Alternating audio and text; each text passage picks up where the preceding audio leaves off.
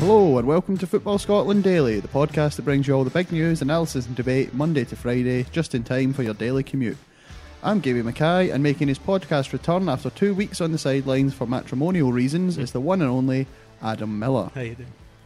On the pod today, Steven Gerrard knocks back a move to Pride Park. Some Partick Thistle fans don't find Pride a lark, and he was wide with the predatory instincts of a shark. It's bye bye boy day at Rugby Park.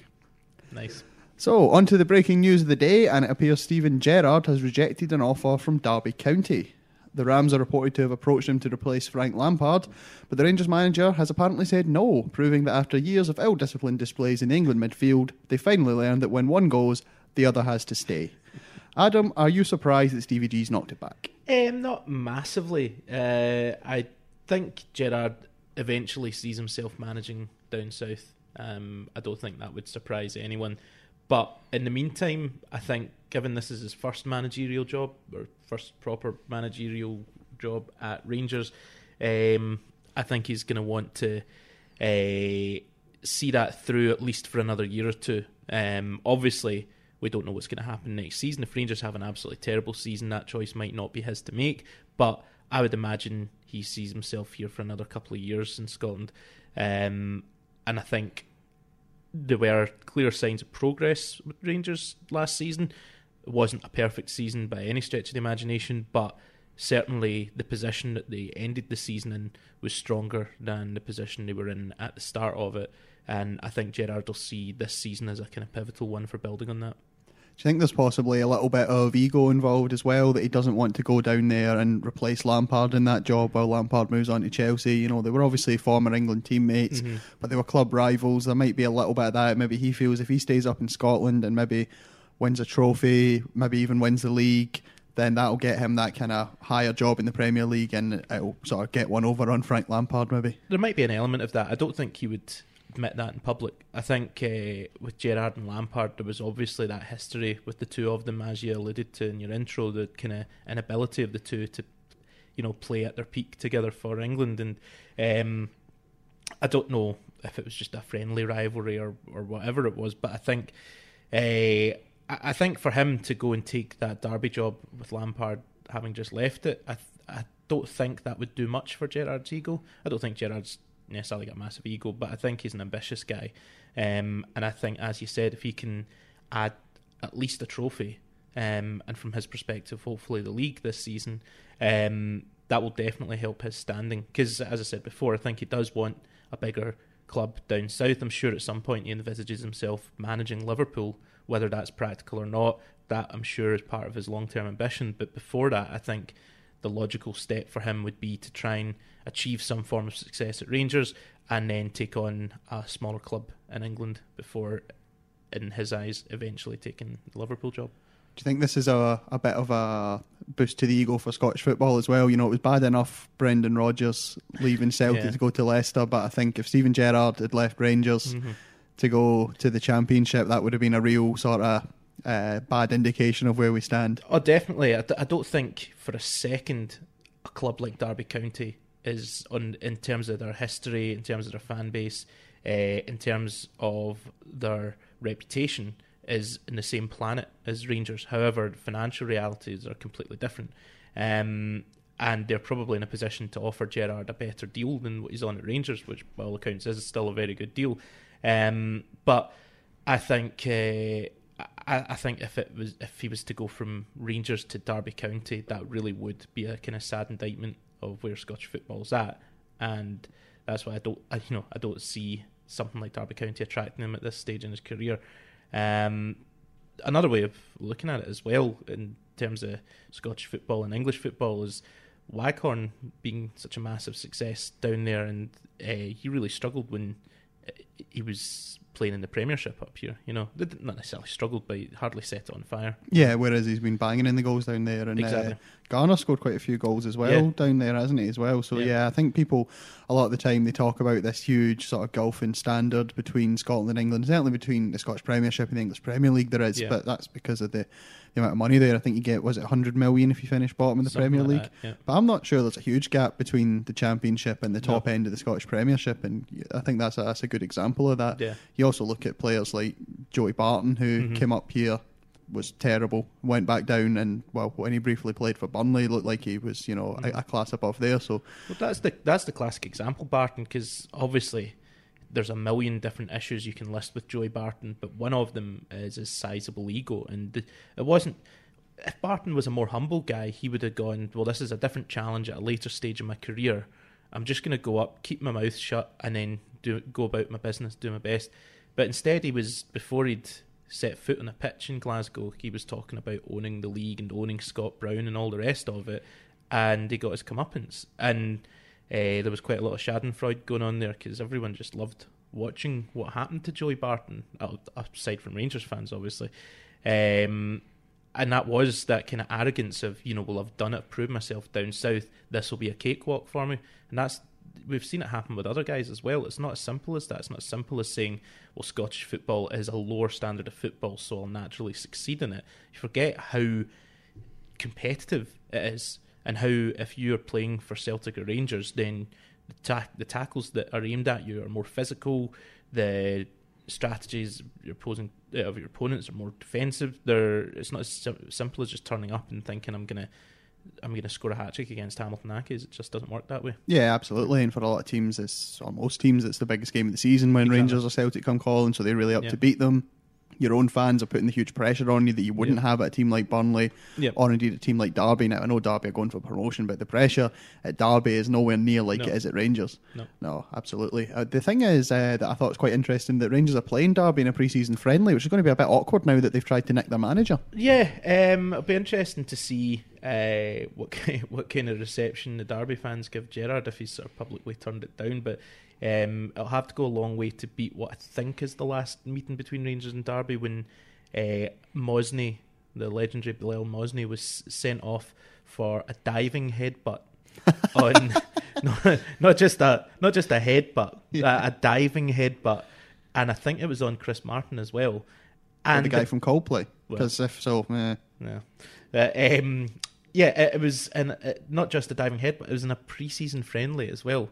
So how riled do you have to be, or how much of a loose cannon do you have to be to get sent off for a diving headbutt in a pre-season yeah, friendly? that is brilliant. I think I've told the story in the podcast before, but I won't rehash it. But I once saw Lee Cattermole spark a 22-man brawl with a two-footed tackle in a pre-season friendly.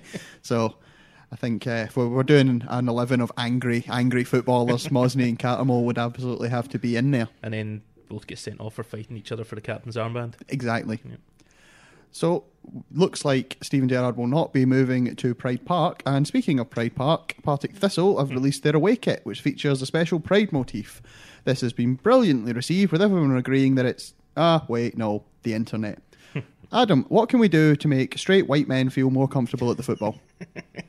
Uh, this is one of those podcasts where you can't swear, isn't it? Yes, unfortunately, Ah, it's. I mean, I guess we could bleep it, but I don't know how to do that. Right, okay. Um, well, that is really the pressing question of what we can do to make the world just that bit more comfortable for straight white men, given all the We are we are oppressed, aren't we, Adam? Well, yeah. I mean, um, thanks for outing me as a straight white man, but yeah, um, yeah. It's it was sad. It, I was going to say it's predictable, but you sort of think um, you sort of think that within Thistle you're going to have less of that element of Yeah, so just uh, talk us through what's kind of some of the reaction been, just for people who haven't seen it. Not everyone's, uh, Right. I guess, following Partick Thistle on Twitter. Okay, so so um, you- telling me no, not everyone's following Partick Thistle on Twitter, right? Okay, Yeah, Um, nightmare, nightmare, nightmare pictures of Kingsley. Some people can't deal with that. Fair enough. No, uh, with uh, Thistle last night, they tweeted out previews of their new kits, which they have since launched this afternoon. Um, and the away kit had a kind of image of the Pride rainbow flag uh, in support of LGBT plus, and uh, in the comments below it, the let's first of all get out of the way the fact that the vast majority of people were extremely supportive of it. Um, people, if uh, pe- people were, I think, moved to comment by having seen some of the negative comments to say this is fantastic and uh, this is this is just this harms no one. It is simply a positive measure to sort of increase inclusivity, show solidarity with a minority group that is part of the fabric of Partick Thistle. Um, however, because as you said, it's the internet, uh, there were quite a few comments below it that just had you absolutely despairing. This idea that this was somehow being forced upon people, stop trying to politicise the game. I, I don't. I take issue with that idea that it's about politicizing the game. I don't think. I don't think showing solidarity with the LGBT plus movement is a political act. I think it's just a nice thing to do. Yeah, I mean, I saw one of the comments was something like, "Oh, you know, people will be getting laughed at when they go to on holiday with their mates." It's like, well, get new mates. Yeah. I, nearly, I nearly swore there. I'm like, get new mates then Yeah. if they're going to laugh at you for wearing a football shirt that has a little rainbow on it. Do you know what I mean? I, I think with all of this, I think people forget why these little acts of solidarity happen. So the same thing happens uh, when the Rainbow Laces campaign goes on every season. Uh, clubs will tweet expressing solidarity and showing that they've signed up for this Rainbow Laces campaign where footballers wear rainbow coloured laces for one game. And you'll get all these just absolute, just yeah, I'm, try, I'm going through my brain t- to think of a suitable word for a podcast. Wrongins. Wrongins. Yeah, you get all these absolute wrongins um, who somehow see this as an attack on them rather than what it is, which is just a nice bit of solidarity with people. Um, and you see it as well for any uh, religious holiday that's not Christmas or Easter. Anytime a club says, for instance, Happy Eid, hmm you see just tons of comments underneath it. And again, these come from the minority of supporters. The vast majority are fine, but you see it from the minority of supporters going, "What? Why does? Why do you need to do this?" And the very fact that they're asking that question is why they need to do that. It's because you still have this level of ignorance and people with this sense of entitlement going, "Well, no, my life as a straight white man is the only uh, is." thre- somehow threatened by a little, just a nice gesture showing solidarity with a minority group. Um, and the idea of what Partick Thistle done, of rainbow laces, of all the other things we talked about, is just saying there's a wide umbrella of people that support this football club, and every one of them is as important as the other one. Every day for everyone, every day for me and you as straight white men is Straight White Men Day. So it's like when you get International Women's Day and these guys go, well, when's International Men's Day? And there is one. Yeah, I mean, it's and and do you know why nobody knows when it is? Because it doesn't matter. exactly. It doesn't matter. Every day of our lives is International Men's Day. Men haven't suffered the oppression that women have. Um, straight people haven't suffered the oppression that LGBT plus people have suffered. So there's no there's no need for a day to show solidarity with straight white men because yeah, everyone has their own different circumstances, but uh, we're not oppressed for being straight or for being white or for being men. Whereas people on in in Scotland, whether it be in workplaces, whether it be on the street, whether it be outside nightclubs, whether it be in playgrounds, will get on this day to day will be getting subjected to some kind of abuse for being LGBT plus. And that is why every time a football club shows just a little bit of solidarity with that, it's to be commended because it's just saying we see you and we recognise that you're every bit as important as anyone else to this football club. Yeah, absolutely. And it's not, you know, it's not even a huge. That it's just, it's a mostly white shirt with just a little, as you say, a little mark. marks. You know, it's not like the dress like the village people. No, it's it's subtle. It's just it's again, it's just a nice thing to do, Yeah. and it doesn't take away from you supporting Partick Thistle. Yeah. well, I mean, then I have to read you the very inflammatory statement that went with the kit release put out by Gerry Britton. Now, if you didn't feel oppressed before, Adam, wait Right, till you hear this, Is outrageous. Is, is this Britain oppressing me? It is, yeah. Yeah. Partick Thistle is one club open to all. We will not accept any discrimination, and I sincerely hope this shows that. Football can be such a wonderful universal language that can help bridge all sorts of divides, both large and small. As a club, if we can use this sport that we all love to make our supporters feel welcome, even if that's through something as simple as a band of colour on a shirt, then it's a simple decision. Well, that pretty much explains it, doesn't it? Yes, exactly. Now, I don't understand how anyone could possibly disagree with that. Yeah, it's to again. I think there's, I think there's an element with some of these people. Some of them are just very, very backwards and will just not accept any form of progress and deride any sort of movement towards more inclusive society as the work of snowflakes and social justice warriors, as opposed to just evolution, the right thing, society moving forward in the right direction. Uh, but there's also, I think, among the younger people who leave comments on these things, almost this desire to be like seen as edgy somehow. Edge lords. Edge lords, yeah. Um, without giving any of these people the oxygen of publicity or as much publicity as you get on this podcast. You you've you're taught you're these are people who there are people we see now in society and some in very powerful positions who've built their careers, not just their reputations, but their careers off the back of just being rude about this kind of thing, of being of trying to be edgy about en- about just nice things like this. And uh, yeah, uh, we can't allow people like that to win. Yeah, I mean, I just hope Prison Planet doesn't find out about this. So. okay, you've given one of them the oxygen of publicity. Is he not? Is he not off Twitter now? I, I don't Is know. he? I Uh, well, he's been. I been off my Twitter. He's Yeah. been off my Twitter for a while. That was a personal choice. Well, yeah. Um, Graham Linehan, he's probably raging. Well, Moving on. is on. that topic three? um, yeah, the the the, the Why we can't watch Father Ted anymore? much as much as we'd love to watch Father Ted.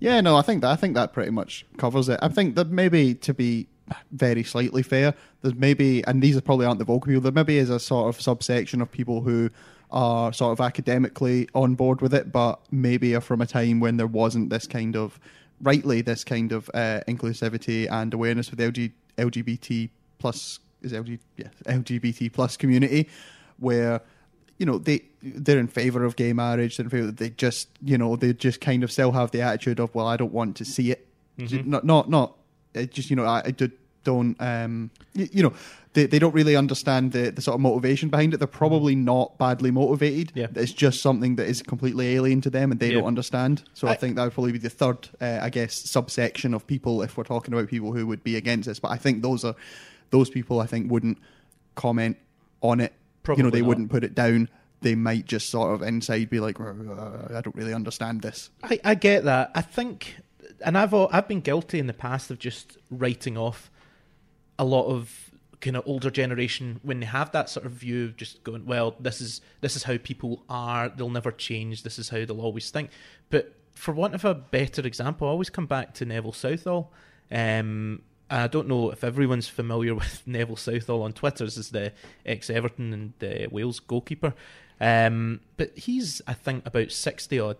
And so he's of a generation, and, and particularly coming from football from like the 70s, 80s, and 90s, where there's a very kind of macho culture as well. He's, cut, he's of that generation and of that kind of background where I would say, well, yeah, he's just one of these people who uh, they have their opinions, and you know nothing's going to change that. But he's been so active and vocal on Twitter uh, in handing over his Twitter account to people from marginalised uh, positions within society, and basically going, do you know what? I don't know enough about this, whether it be LGBT plus issues or sex workers or anything like that, and going, I, I don't know enough about this, so I'm going to let people educate me, and that just proves that people, uh, you know, of an older generation, are perfectly able to change and be and and listen and just accept that that, that things do change.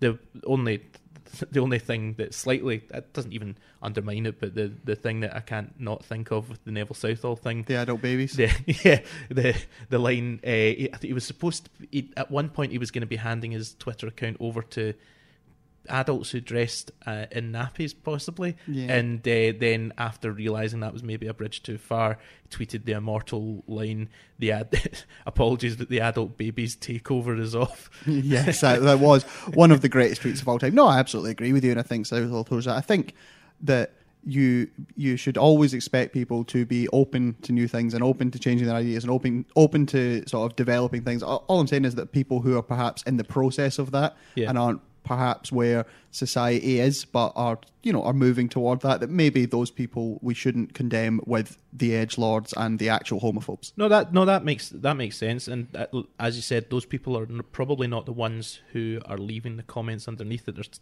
probably not the ones who are putting gifs of people throwing up and all that kind of thing underneath it. Um, those are your edge lords, for want of a better word. Yes, your edge lords and your actual virulent homophobes. Yep. Anyway, finally, it was confirmed today that we're bidding farewell to a living Scottish football legend as Chris Boyd hangs up his boots. This must be particularly devastating news for the man behind Old Firm Facts. He must have provided you with some top content down the years, Adam. Yeah, uh, it's funny with with Boyd. Um, he's. I, I think we're going to look back. There'll be like a kind of reassess, a reevaluation of Boyd, like he was a kind of maybe like a sort of slightly derided 90s action blockbuster that we're looking back on and going, actually, that was a classic of the genre. I think years from now, people look back and go, Chris Boyd was quite an underrated player. Because I've spent, you know, on Twitter, I've had plenty of kind of jokes at his expense over the years. One thing I really like about Chris Boyd as a guy is the fact that he can clearly take a joke. He's very open to taking the mickey out of himself. Um, and he doesn't seem to get railed up by others doing it at him as sort of witnessed by the the sort of belly celebration when he uh, scored against Aberdeen last season. He's clearly got a bit of a sense of humour, but as a player, Boyd is you know what you're getting with Chris Boyd. You're not going to turn up at Rugby Park, say in the last couple of years, and go, oh, there's Chris Boyd's been dropping deep quite a bit, and then he scored a spectacular goal where he picked up in his own half and beat four men. That's not what you're getting from Chris Boyd. But you put Chris Boyd in the penalty box and give him a chance, and you're more comfortable or more confident in him finishing it than the vast majority of strikers that have played in Scottish football for the last 25 years or so. Um, and obviously, um, it, it, was never fair to compare him to Henrik Larsson. Henrik Larsson was a far better and more rounded footballer. But the fact that there were some people who would take that comparison seriously, I think is testament to how consistent a goal scorer Boyd was. So he was never never a top level footballer. He was never an all rounder, but as a finisher, there, as I said, I don't think there have been many better than him in the last sort of 25 years of Scottish football. No, I absolutely agree. And I think in some ways you could argue he's sort of the last of a dying breed. You know, if yeah. he'd been born maybe five years earlier, I think he was born and sort of came into his prime just at the time when football was kind of moving away from having just that guy up front who scores goals. Now, yeah. you look the sort of late 90s, early 2000s, you had players like, now I'm not comparing Boyd to these players in terms of ability, but you had guys like uh, Filippo Inzaghi, Robbie yeah. Fowler, David Trezeguet, yeah. guys who, Ruud van Nistelrooy would be another one, guys who would just stand in the box and they wouldn't do anything all game. They wouldn't contribute to the build-up play, but when the ball came to them, you knew they were going to score. Yeah. And I think you couldn't certainly at the top level of football, you couldn't really name any players nowadays mm-hmm. who do that. And no. I think that Boyd, you know, essentially was what is an old school striker yeah. and just sort of in the wrong time. You look at when Rangers got to the UEFA Cup final, I think he got mm-hmm. four minutes in the final and he didn't play the semi finals. Yeah. He scored 25 goals for Rangers that season, but even then, Walter Smith had a team that was set up to work hard and he didn't want basically a guy up there who was just going to be standing around and putting the ball in the net. But I mean, uh, from a personal point of view, you know, I saw Chris Boyd's debut, I saw his 1st mm-hmm. start, I saw his first goal, and I agree with you. I think you can't knock him for what he's achieved, and just in terms of the goals he scored. I mean, if you look at some of the numbers, he got 138 goals for Rangers, he got 136 for Killie. Uh, that makes him Kilmarnock's fifth all-time highest top goal scorer, second in terms of top flight league goals. Mm-hmm.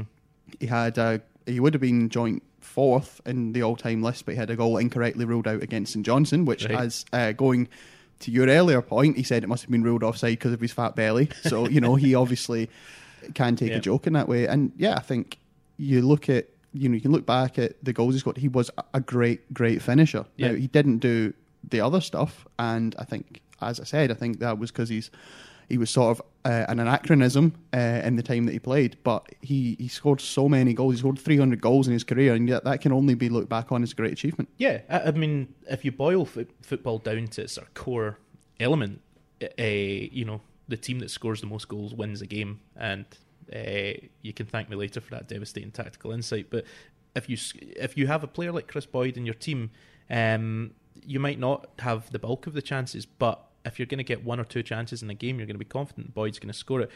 In terms of what you're saying about Boyd almost being a kind of throwback, you know the the game has advanced so much over the years. Um, I was talking with my wife actually about the Maradona documentary, which I know you've seen. I'm going to see tomorrow, I think. Um, we were talking about uh, the way like a, a Maradona probably couldn't have existed in 2019 a guy who's never in sort of peak physical fitness.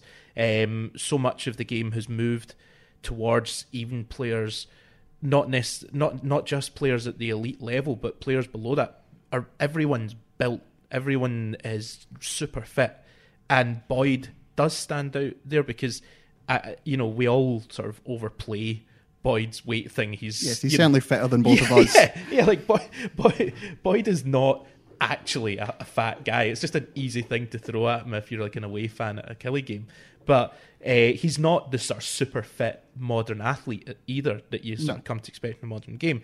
But he's a throwback in the sense that uh, rather than becoming this sort of super drilled guy who's super fit and uh, he's got incredible tactical awareness, he was just a guy that played football with a smile on his face, had a laugh while he was doing it. You, there's so many photos of Chris Boyd going back years where he actually. It, it seems like a daft thing to say, but he really seems to enjoy playing football. Um, and you see, for a lot of guys that play the game these days, and this is totally understandable, but they, they don't seem to necessarily enjoy it. Even if you think at the top level, uh, Lionel Messi, right? You watch him playing for Argentina in particular. That's a guy that looks, looks like, he's he has the weight of the world on his Yeah. shoulders. Yeah. Yeah, that's a guy who has achieved things light years ahead of whatever Chris Boyd could have ever achieved in this game. But I bet Boyd pr- would you put Boyd playing for Killie against Messi playing for Argentina. Only one of those guys is having a good time while he's doing it. And I think that's something that a lot of fans in the later years of his career, admittedly, that he became sort of more of a pantomime villain than an Yeah. actual sort of hate figure. You know, I remember going to a game at Easter Roads. Uh, 2017-18, it was 5-3, Boyd scored two goals and then he, scored, he scored a great free kick and I remember speaking to some Hibs fans at the pub after the game like, do you not hate Boyd? And like, nah, we don't really hate him. It's Mm-hmm. a kind of, you know, it's a, it's a kind of like dynamic they have, you know, they'll they'll make fun of him for being fat, then he'll score and he'll do the sort of fat Yeah, yeah. belly celebration. I think it was probably much the same with Aberdeen. You know, you saw Yeah. he scored against them e- earlier this season, and he did the same thing. I think uh, possibly not for Celtic fans, and indeed actually probably Rangers fans after his second spell. I think for probably most fans in the country, Yeah. it's they find him probably a bit more endearing now Yeah. than they did before. I think. If we're being serious, it probably was the right time for him to retire. He only got two league goals last season, both of which were penalties. Yeah. Um, but I just wanted to also touch on just before we finish up.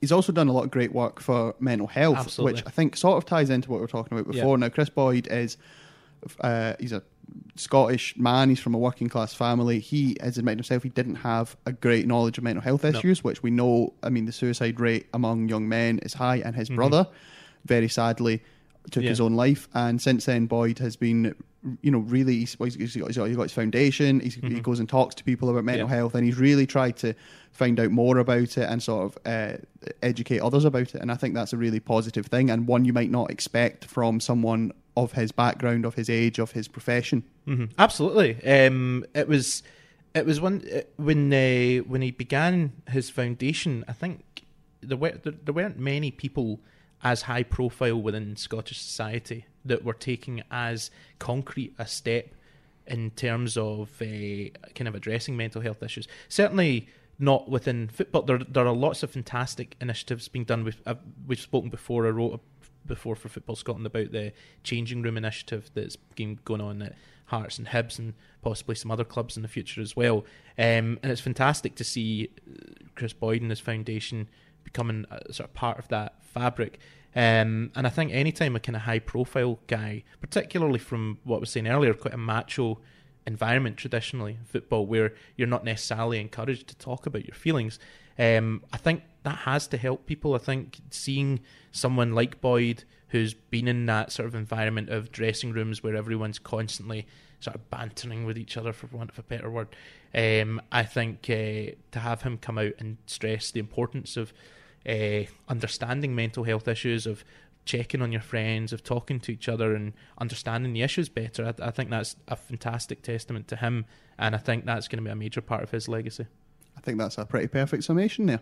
Yeah. That's all from us at Football Scotland today. We'll be back tomorrow before 4 pm, just in time to make your daily work commute that little bit more bearable. You can get more from us at the Football Scotland website, on our social media channels, on Facebook and Twitter, which is at football underscore Scott. And to ask a question or to make a comment to us individually, you can get me on at Gary Mackay and Adam on. At Old Firm Facts 1. Till tomorrow, thank you for listening.